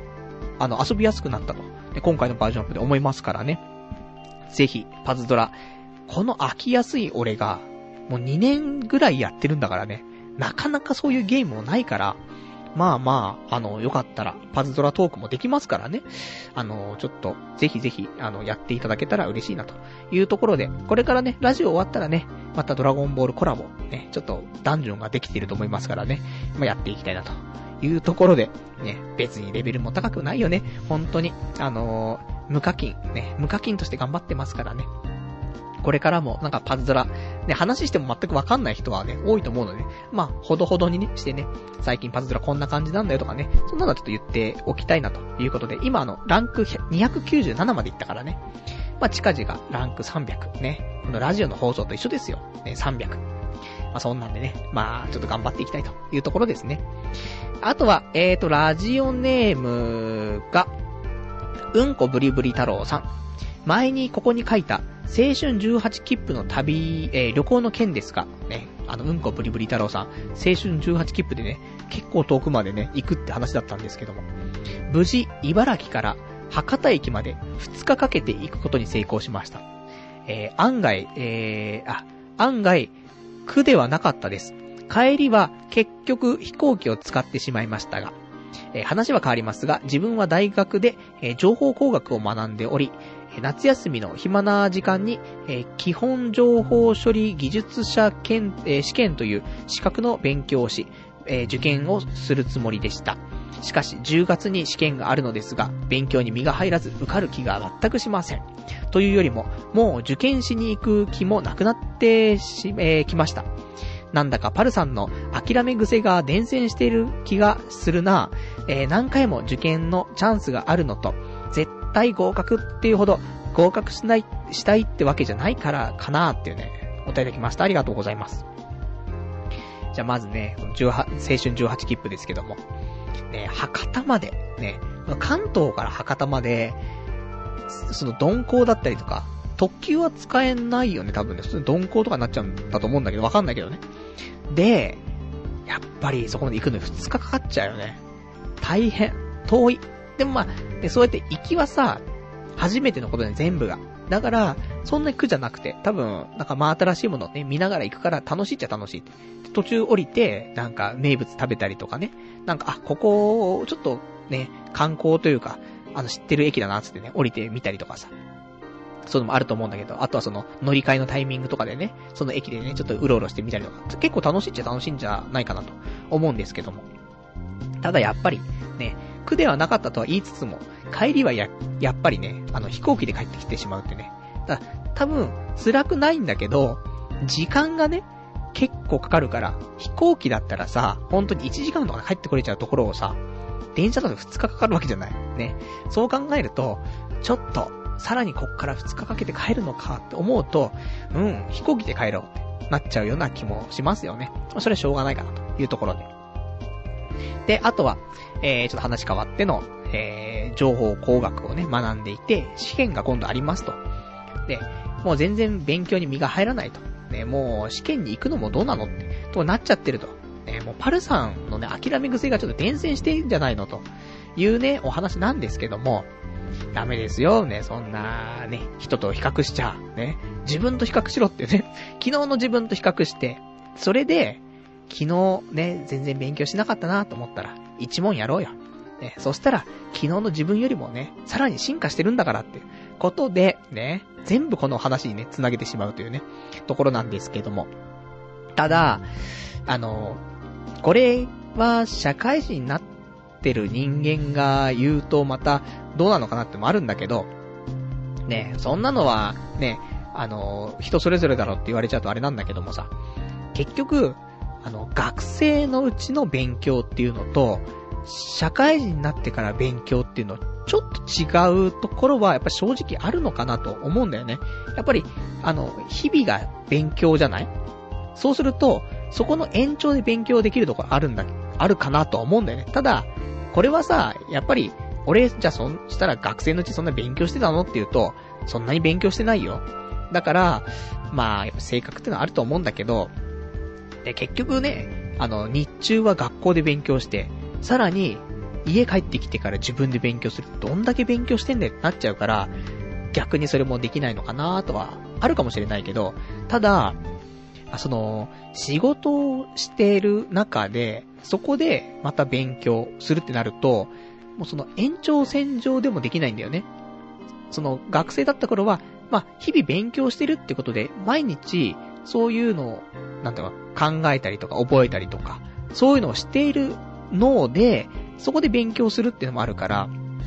まあちょっとやりやすいかなってのもあるんだけど、仕事はさ、まあいかに効率よく、ね、あのー、やっていくかってところもあるし、まあ結局落ち着いてきちゃうと、で、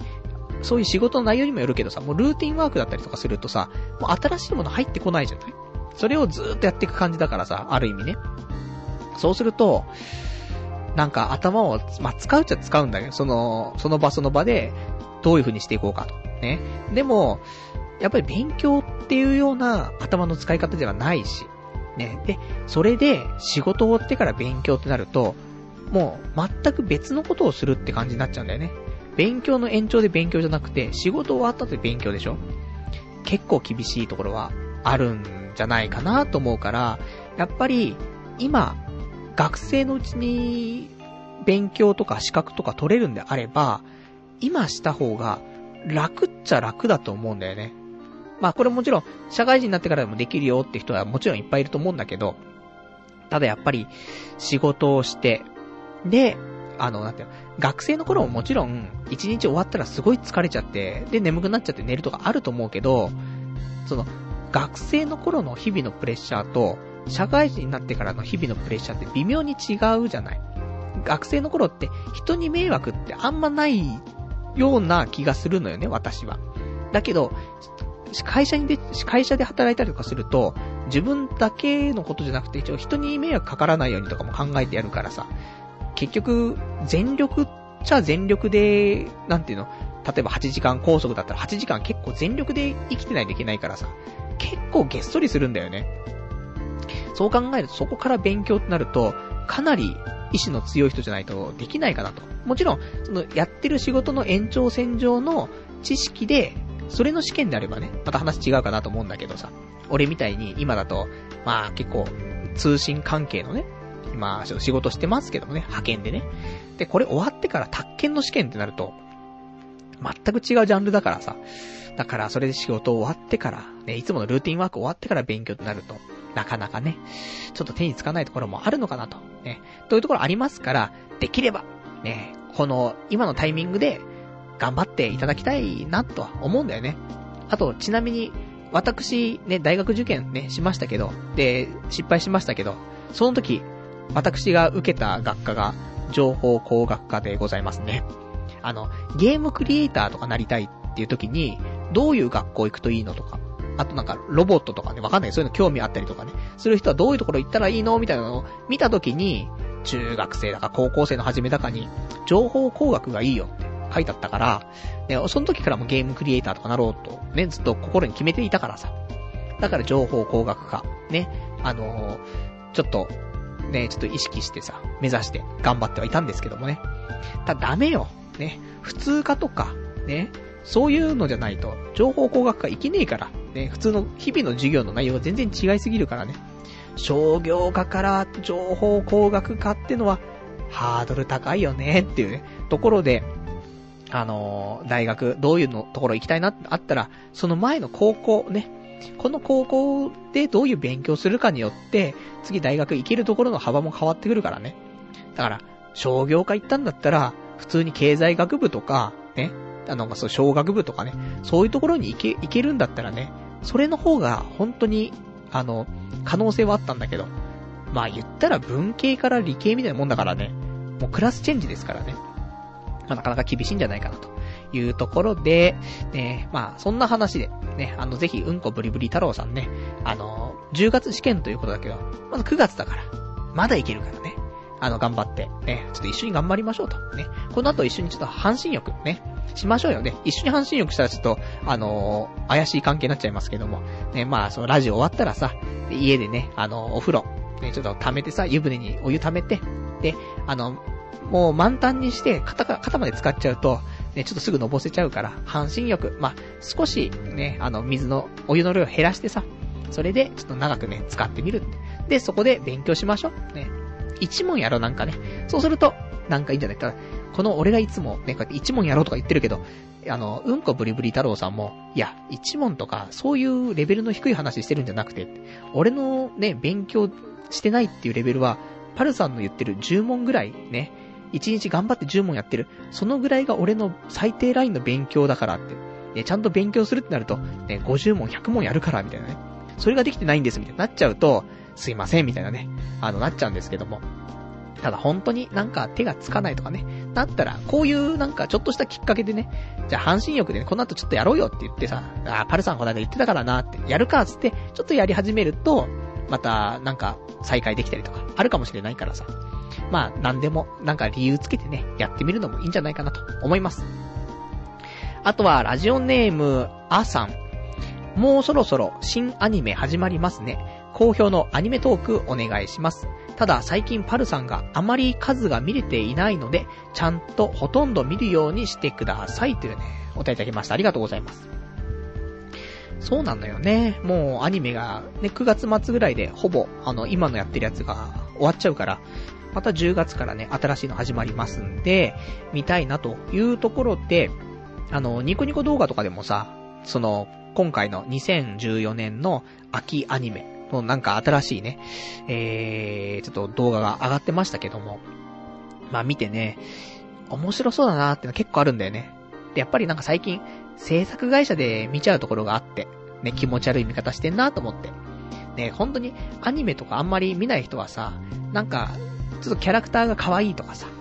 そういうなんかちょっと面白そう、ロボット出てるとか、そういうので見始めると思うんだけどさ、なんか、やだよね。声優で見るとかさ、この声優出てるから見るって。まだそれはいいのかな。でもまあ好きなんだよ。もちろん、ファンとかね、いるわけだから、この声優さん、本当に好きだから、この声優さんが出てるのはまずチェックしようとかっていうのはあるかもしれないけど。制作会社で見ちゃうのはちょっと、気持ち悪い気がしてくるね。あの、全然、俺の周りでは普通なんだけどさ、あの、こ、今回これ動画工房がやってんだぜって、見なくちゃみたいな、なっちゃうからさ。まあでもそれでももちろんね、俺は、あの、本当にライトなね、アニメファンなので、ね、まあ本当にアニメオタクの人から言わせるとね、もう本当にお前そういう表面的なね、知識で喋ってんじゃねえぞって言われそうなんだけどさ。でもまあまあ、そんな感じのね、私もアニメのちょっと、あの、選び方しちゃってるところあるんですけども、ただ、10月、ね、多分1週目からやるでしょうよ、新しいアニメが。見れません。まあ見ると、見るかもしれないけども、本当に、2、3本しか多分、そんなに見んの？みたいな逆に。あのわかんないですけどね。ただ、あんまり数見れないと思う。で、宅建終わってから、あの、まとめて、がっつり見ようかなと思ってるんで、結構この秋豊作なんだよね。なので、どうしようかなというところでね、4週、3、4週貯めてみるとさ、1週間で15本ぐらい見るとしてだよ。45本とか溜まっちゃってる可能性あるじゃない？いや、ちょっと厳しいよねっていうね、そこを消化するの、どんだけ時間かかんだよと。なるので、で、それでも、また次の週からまた15本ずつ増えていくわけじゃないんでしょ。15話ずつね。そうすると消化できなくねみたいな。ありますけども、まあそういう時こそね、あの、今度はリスナーの皆さんの力を借りて、今回これだけは絶対押さえとけよという話をいただければね、あの試験の方終わったらね、それをちょっと見ていこうかなと思いますから。まあそんなんでちょっとアニメレビューもね、あの今後していきたいなと思っております。あとは、えー、どれかな？えー、そうだね、特に、あと俺がじゃあ喋りたかったことがありますんで、えー、他ね、喋りたかったこと。どれかな？あ、そう。汗拭きシートの話がしたくて、ね。なん、なんなのって、ね、いうことなんだけど。あの、私ね、結構おでこに出来物というか、まあ、出来物って、まあ、結局多分そういう、今回その、首の根元に粉流みたいなのできたって言ったけど、結構そういう出来物ができやすい体質だと思うんだよね。油が溜まりやすい、脂肪が溜まりやすいのかわかんないけど、なかなかそういう、なんだろうね、汗が出にくいとか、そういうのもあるのかもしれないけども、なかなかそういう出来物ができやすくて、おでことかにも出来物結構できるの。で、一時、このラジオを始めた頃とか、まあそっから多分1年後とかかな。とてつもなくおでこに出来物ができた時があって、まあ今はね、かなり落ち着いてはいるんだけども、やばいぐらいボッコボコだったのね、おでこが。で、まあ、そんなんで、まあ今でもやっぱり疲れたりとかすると、ちょっと出来物できちゃったりとかしてさ、で困ってたんだけども、ここ最近、あの、よく汗拭きシートみたいなの売ってるじゃないあのー、なんか40枚とか、コンビニとかで売ってるよね。なんかお得用で40枚入って、みたいなさ。で、なんか、顔も拭けますみたいな、あるじゃないそういう、俺が今使ってるんだとギャッツビーとかのやつなんだけど、これをね、朝起きて、えー、顔拭いて、ね、おでことか拭いて。で、家帰ってきてからも、一回拭拭いてるんですけど、だから一日二回、これ汗拭きシートみたいなので、顔拭いてるの。したら、おでこのブツブツ、なくなったんだよね。いや、ほんとね、これは、あの、大発見だなと。本当は、これあの、ちょっと、ちょっと学会で発表の予定は未定のコーナーで発表してもいいんじゃねえかというぐらいだったんだけども、あのね、あの、もちろん、この、なんていうの、その、汗拭きシートとかのところに、ニキビ予防とかも書いてあったりすんの。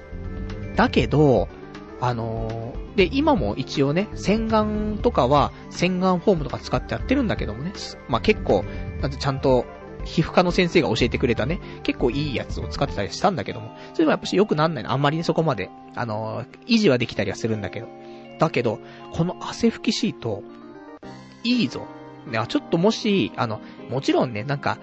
ブツブツになっちゃって血だらけになっちゃってね。で、染みるからちょっと厳しいですっていう人いるかもしんないけど、そうじゃなくて、なんか出来物ができやすいとか、で、なんか、その、ニキビってわけじゃない、なくて、ちょっと、なんかボコボコしちゃうみたいな。なんか、そういう人いるかな？俺以外に。わかんないけどね。そういう人いたら、ちょっと、あの、汗拭きシート、いいぞ。その、1日2回やる必要はあるかどうかわかんないけど、で、朝も洗顔するんであれば、別に朝起きてから拭く必要ないかもしれないけど、あの、まあ、最低でも夜帰ってきてから、お風呂入るまでの間って結構あるじゃない、時間が。だから、もう家帰ってきたらすぐに、その汗拭きシートでおでこを結構ゴシゴシ、ゴシゴシって言うとまた皮膚も良くないかもしれないけども、結構がっつりと拭いていただければ、結構変わってくるんじゃないかなというところで、私変わったからね、あの、おでこボコボコすぎてちょっと人前出たくないわっていうレベルの時もありましたけども、本当にまあ人前出てね、もちろんその、おでこから頭皮にかけて、ね、剥げ上がってますから、それで家から出たくないなってのはもちろん今でもあるんですけども、その、あった、なんかおでこのボコボコがすごいから今日出たくないなとか、そういうレベルではなくなったからね、ちょっと、あのー、それで悩んでる人いたら、ちょっと試してもらうと。で、一応私の実践としては、朝起きて吹き吹き、家帰ってきてから吹き吹き、この2回をして、あとは今まで通りの生活。で、まあ、もちろんその、えっ、ー、と、スキンケアだったりとかね、私ぐらいのビップな人間だったらスキンケアしますからね。でも、普通の男はしないかもしれません。私ぐらいになってくると、まあ、スキンケアね。なんか、今スキンケアって言葉言いたいだけになってますけども。まあ、したりとか、洗顔、フォーム使ったりとかね。そういうのしますからね。まあ、そんなんで。あのー、まあ、ちょっとね、試して、騙されたと思って一回試してみるのも、ありかなと思います。じゃあ、あとは、えーと、他に喋りたかったこととしては、そうだなあとは、そうだな、ちょっと、iPhone 6の話、ちょっと iPhone の話したくて、あのー、私 iPhone4 を使ってるんですけども、iPhone4S じゃなくてね、その前のやつなんですけども、iPhone6 やっぱり欲しくて、で、この間、ね、9月19日に発売なりまして、で、ちょうどあの、もしの日が19日だったから、もし始まる前に、ちょっと電気屋さん寄って、で iPhone6 触ってきたの。普通に店頭で触れてさ、で、どんなもんかなと思って。なんか、どうなのっっていうのが第一印象でさ、あのね、俺がなんで今4を使ってるかっていうと、あの、iPhone5 になったら変えようかなと思ったの。だけど、iPhone5 って、ちょっと縦長になったでしょ俺縦長になったのがあんまり気に入らなくて、iPhone5 にしなかったの。で、iPhone の 5S って出たけど、5S は 5S で、さらになんかもう一つサプライズがあったら、ね、5S にしたいなと思ったんだけど、特にそういうサプライズでもなかったから、うーんと思って、じゃあ6待とうと思って、それで6になっちゃったんだけど。で、これで6になったら、この5で長くなっちゃって嫌だなと思ったのに、さらにそこからさらに長くなったのよ。5よりも長いの。どうなのって思うじゃない。正直、もう比率としては iPhone4 の画面の比率を大きく、縦と横同じ比率で大きくしていってほしかった。そうすると本当に多分すごいいい端末になると思うんだけど、そうじゃないんだよね。なんか縦ばっかり長くなっちゃう。謎なんだよなと。同じ比率なのかね、あれはね。何点何インチとか。結局、俺だと5、えっ、ー、と、iPhone6 欲しいけど、これ4.7インチなんだけどさ、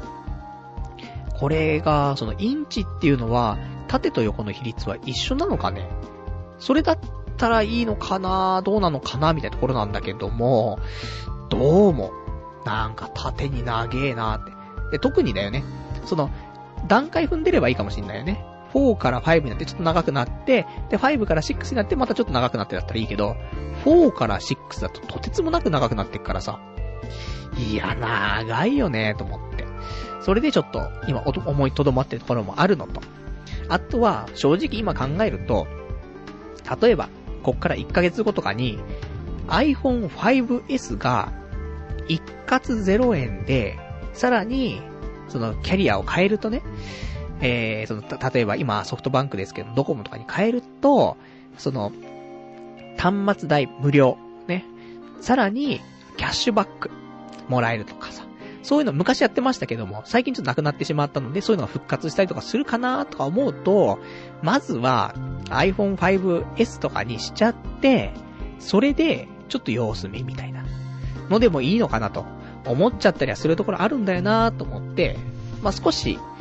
1ヶ月ぐらい様子見た上で、どうしようかなと。ね。そんなところをちょっと考えています。まあまあだから、宅建終わってからだね、機種変するの。そんな感じでちょっと考えているんでね。あのー、また買った頃にはね、ちょっとあの、その辺はレビューしたいと思いますからね。いいね。この宅建終わった後にいくつかやっぱ企画がこうやってね、残ってるとね、なんか、ラジオね、やりやすいなというところありますけどもね。まあ、そんな感じでございました。じゃあ、そんなんで、あとは、特には、えー、お話も大丈夫そうかなじゃあ、あとちょっとお便りいくつかいただいてるか、それ読んでね、今日終わりにしたいと思います。ラジオネーム826番さん。パルさんは、伊集院さんがハマっているイングレスをやってみる気はないですか？自転車との相性も良さそうですし、シルバー事件のサントラを聞きながら、都内を巡るというのも楽しそうですね。えー、宅建の試験が終わってからでいいので、ぜひやってみて感想を聞かせてください。えー、ちなみに自分はガラケーなのでできませんというね、お答えいただきました。ありがとうございます。あのー、これね、伊集院さんがハマっているゲームで、その、iPhone でやってるんですけども、イングレスっていう iPhone でね、多分ね、まあ一応、携帯端末、その、Android とか、あの、iPhone とかでどっちでもできるんですけども、イングレスっていうゲームがあって、これは、あの、Google が、まあ、多分提供しているゲームなんだけども、まあ、その、マップがあってさ、この、普通のこういう日本とか世界とかと多分マップがあって、で、そこの、ちょっとした、なんていうのかな、シンボルというか、そういうところに、まあなんか、なんかフラグが立ってんだよね。で、そこに行って、まあなんかすると、チェックインみたいなでき、できてみたいなやつなんだけどさ。まあそれがゲームになってるんだけども。で、これ、あの、海外ですごい流行ってるって、伊集院さんが言う前からね、それ聞いてて、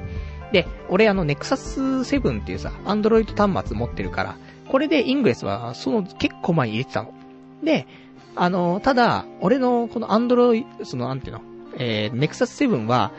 あの、ネットに繋がってないから、基本的に家でね、Wi-Fi 繋げないと、ネット繋げないから、あの、結局このイングレスって外に出てさ、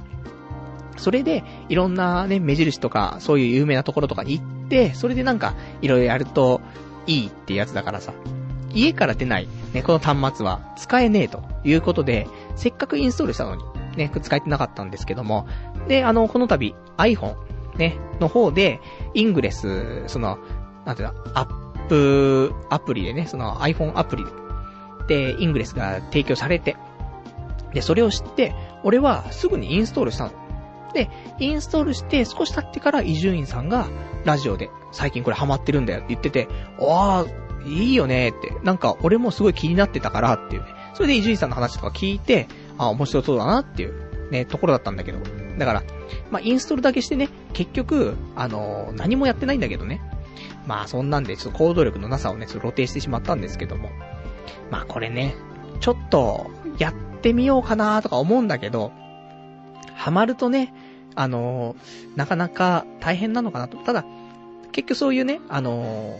マップが出て、で、ここにね、そういうなんかありますよと。あっちにこういうのがありますよみたいな。で、ピンピンピンピン立ってて、そこに行ってなんかするってやつだから、チャリ乗ってるとね、そこにぴょんぴょん行けるからさ、そうすると楽しいっちゃ楽しいかなというところあるんで、まあ、宅建終わって、で、チャリでね、あの、いろんなところを走ったりとかすると思うからそっからも。まあ、寒いからはちょっとわかんないけどね。寒いと家出なくなっちゃうからね。もうアニメをずっと見るっていうことになってしまうかもしれませんけども。まあ、外出るうちは、あのー、ちょっと今度、イングレスやってみてね。で、感想とかもね、ちょっとお伝えできたらなと思いますから。こうやってガラケーだとさすがにできないからね。ただ、結構やってる人多いんじゃないかなと。あの、結構話題になったと思うんだ俺の中でね。あの、アンドロイド端末だったら結構先にリリースされてたし、で、iPhone、まあ、iPhone 端末だとそんなに話題になってなかったかなもしかしたら。ただ、うん、アンドロイド端末の時出た時は結構、あの、楽しそうだなと思ってたので。で、Google が出してるっていうからね、さらにちょっといいんじゃないかなってのあったから、まあ、今度やってみて、あの、感想をね、ちょっとお伝えできてたらと思います。じゃあ、そんな感じで、えーと、あとは、じゃあ、こちらいただいてる、ラジオネーム、草壁さん。えー、パールさん、こんばんは。ね、パールじゃないです。パルですよ。カンコレの次は、俺タワーに、えー、白これが待っています。勉強よりきっと楽しいですよってね、お答えいただきました。ありがとうございます。そりゃ楽しいだろうよ、勉強より。ね。やっぱ興味のないもの、ね、あんまり、ね。まあ、宅建つったって俺も、ね、あの、今後、家買いたいとかなるかもしれないし、ね、なんか不動産投資したいとかあるかもしれないし、何かあったらね、まあそういう知識すごい役に立つから、興味がないってわけではないんだよね。引っ越しとかも好きだしね。だけど、やっぱりカンコレとか、ね、そういう方が、まあ、性に合ってるとか楽しいよねっていうね、ところで。で、今後、あの、俺タワー、ね、そんなゲームがあるんですね。あと、白これ。ね、なんか満を持して発表された、ね、リリースされた白これ。よくわかんないですけどね。あの、実際にゲーム画面も見たことないし、あの、キービジュアルみたいなそういう絵も、正直見たことない、話しか聞いたことなくてね。わかんないんですけどもね。まあ、そんなのもあるっていうから、ただな、正直、その、俺もカンコレって戦艦、ね、艦隊コレクションでしょ？そうです。俺なんか戦争とか戦艦とかあんまわかんないんだよね。ただ、あの、戦艦の名前は好き。ああいう名前ってその日本の、なんか、いい部分っていうかね、ああいう漢字ってとても、なんかいい響きだったりとか、感じはするんだよね。だから、あの、戦艦の名前ってとてもいいなと。ね。でもだからといって、自分に子供ができて戦艦の名前つけてると、なんか、戦争オタクとか、ね、カンコレオタクとか、どっちにしてもいいイメージじゃないからね。ちょっとあれなんだけども、でも、なんか、女の子の名前とかに、本当にいいようなね、そういう戦艦の名前も多いからさ。まあそんなね、まあ、カンコレに関してはそういうところは好きなんですけども。で、ただ、タワー、俺タワー、ね、なんかそういう、塔、塔なのかなね、わかんないけど、そういう、それを擬人化してるね。とか、城のやつを擬人化してるんでしょうけど、城これね。お城もあんまり興味ないんだよなと思って。正直、前にその島根県ね、旅行行った時に松江城ってあったんだけど、松江城遠くから一応見えたの。だけど、行かなかったんだよね。結構、松江行ったら松江城行くでしょみたいな感じだと思うんだけど、うん、別にそこまで、みたいなところだったから、城にそこまで興味ないんだよね。昔なんか、親に旅行で連れてってもらって、白虎隊がうんぬんみたいな、そんな、城に登ったことある気がするけど、そのぐらいしか覚えてないよね、城に関して。だからね、あとタワーも別に、俺塔に関してなんかあるのって言うと、東京タワーぐらいあとはもう、そうだなキャプテン翼のファミコンのゲームでエッフェル塔で、ね、なんかちょっと出会うみたいな。12時になるとね、イベント発生みたいな。それしか覚えてないから。そんなレベルなのよね。だまあでも、あの、宅建よりは面白いかなと思うからね、ちょっと、いろいろと、あの、落ち着いたらね、やって、ね、一回手出してみて、で、一週間ぐらいね、ちょっとね、あの、これ面白いよ、つってね、次の週からね、すいません、もうやってません、みたいになると思うんですけどね。まあ、その辺は、ちょっとご紹介していきたいと、またはね、思っております。あとはラジオネーム、ガオガイガーさん。パルさんこんばんは。昨日、待ち込んで知り合った人が、かい、あ、あ、昨日、ね、あの、前にね、えっ、ー、と、ガオガイガさん、待ち込んで知り合った人がね、いたって話だったんですけど、昨日、その待ち込んで知り合った人が、開催してくれた合コンに行ってきました。えー、年上しかいなかったのですが、みんなレベル高くてかなり当たりの合コンでした。今度飯に行くかもしれません。仕事は辞めたいですが、人生捨てたもんじゃないのかもしれませんね、というね、お答えいただきました。ありがとうございます。羨ましき、ね。本当に、あの、よかった。ね。やっぱこうやって、人生ね、悪いことばっかりじゃないと。いいこともあるからこそ、ね、頑張れるってありますからね。いやーでもよかったね。ちょっとその、年上しかいなかったって言うけど、ガオガイガーさん自体が若いから、ね、20代前半だからさ、ね。なこの、なんかさらっと個人情報伝えちゃいましたけども、ね、あの、20代前半だから、正直、ここでの年上って、例えば25歳ぐらいの女性でも年上になるわけじゃない全然問題ないですね。だって、エヴァンゲリオン、桂木美里さん、29歳だからね。いいでしょ？そう考えると。だから、あの、本当は、俺たちみたいなタイプの人間。わかんないよ、これ。もう、一色にしちゃうとまた問題になっちゃうけども、多分、このラジオ聞いてる人って、俺っぽい性格の人も多いと思うんだよね。で、こういう人は、正直姉さん女房の方がいいんじゃねえかな、とは思うの。ただ、私になっちゃうとね、33だから、こっから年上ってなっちゃうと、34、35、36。ちょっと厳しいよね。あの、子供も欲しいしさ。だから、ちょっと、で、女の人の方がまあ長く生きるしね。そうするとまあいろいろとどうなのってあるんだけど、ただやっぱし20代前半でね、そういう姉さん女房をもらうんだったら、それでも20代じゃない相手が。全然問題ないよね。って思う。から、しかもそれでレベルが高かった。今度飯行くかもしれませんって。ねえ。なんかもうリア充爆発しろみたいな感じだけども、でも、いい、ね、こういうことがあるんですね。だまあ、ただ、これをね、あのー、踏まえて考えてみると、よくあるじゃない。例えば、合コン行きました。ね、ブスがいっぱいいます。だからって言って、その場はね、変な風にしないで、ね、その、その中の一人のブスとかと仲良くなって、さらにそのブスと、あのブスになんかそういう合コンまた開いてもらって、そこでいい子がいるかもしれないからみたいな、あるじゃない。これはちょっと違うよねと思って。あの、結局女の知り合いできて、そっからさらに女を紹介してもらうとかって、俺たちにはできないゲートだから、そう考えると、その待ち込んで知り合った、ね、別に女性じゃなくて、待ち込んで知り合った男性の人から、合コンの話をもらっていくわけだから、そういう意味では、やっぱし男の人脈を広げることによっての女のね、出会いっていうのはあるのかなと思うから、だから、ね、やっぱしなんか合わないじゃない？やっぱその、次の女に会うために、なんか、その手前の女と仲良くなっていくみたいなさ、あんまなんか、良くないじゃない？気分も良くないし、なんか俺たち向きじゃないんだよね。だから、なんか、ちょっと、あんまりしたくないじゃない？そういうなんか、ブスだけど、ね、次に繋がるかもしれないから仲良くしようみたいな。できないから。そう考えると、ちゃんと、あの、この人と仲良くしたら楽しそうだなっていう人とやっぱし仲良くなりたいから。だからそうすると、異性だとブスは無理だからね。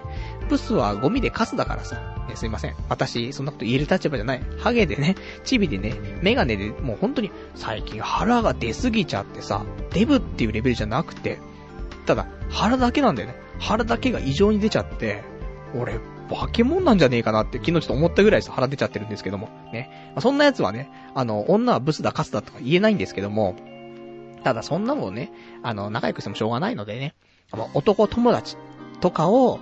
そういうのでね、その出会いの場で男の友達を、まあなんかいっぱい作ったりとかして、そこからの合コンとかだったら、なんか、理にかなってるというか、なんかその、自分の心もね、なんか、そんなに傷つけないでね、いいのかな、正当化できるのかなと思うから。ただこれがね、行き過ぎちゃうと、その男とね、そういう怪しい関係になる可能性もあるからね。まあ、そこはね、控えていただきたいと思うんですけども。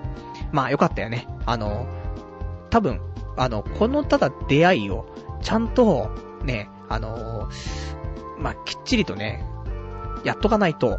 今後あるかどうかわからないからね。本当に、あの、ラストチャンスだと思って、ね。わかんないけどね、そう、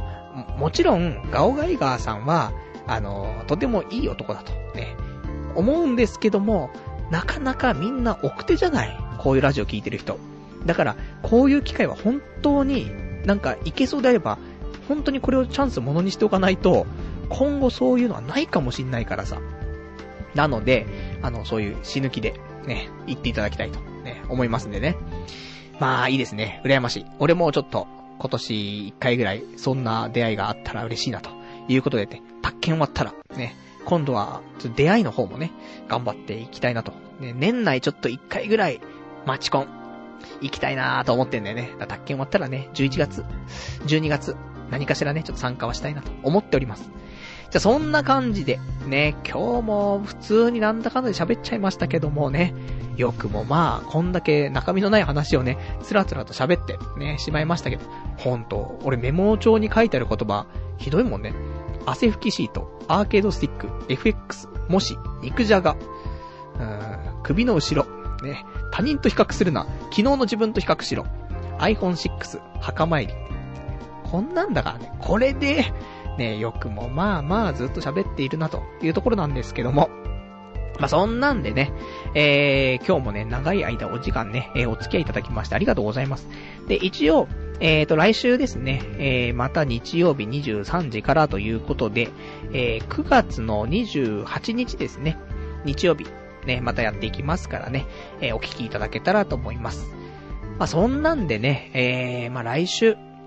あ、来週っていうか、まあ、今週ですけども、まあ、2連休あるからね、まあ、なんか面白いことできればなと思ってはいるんだ。一応ラジオがあるからね。なんか、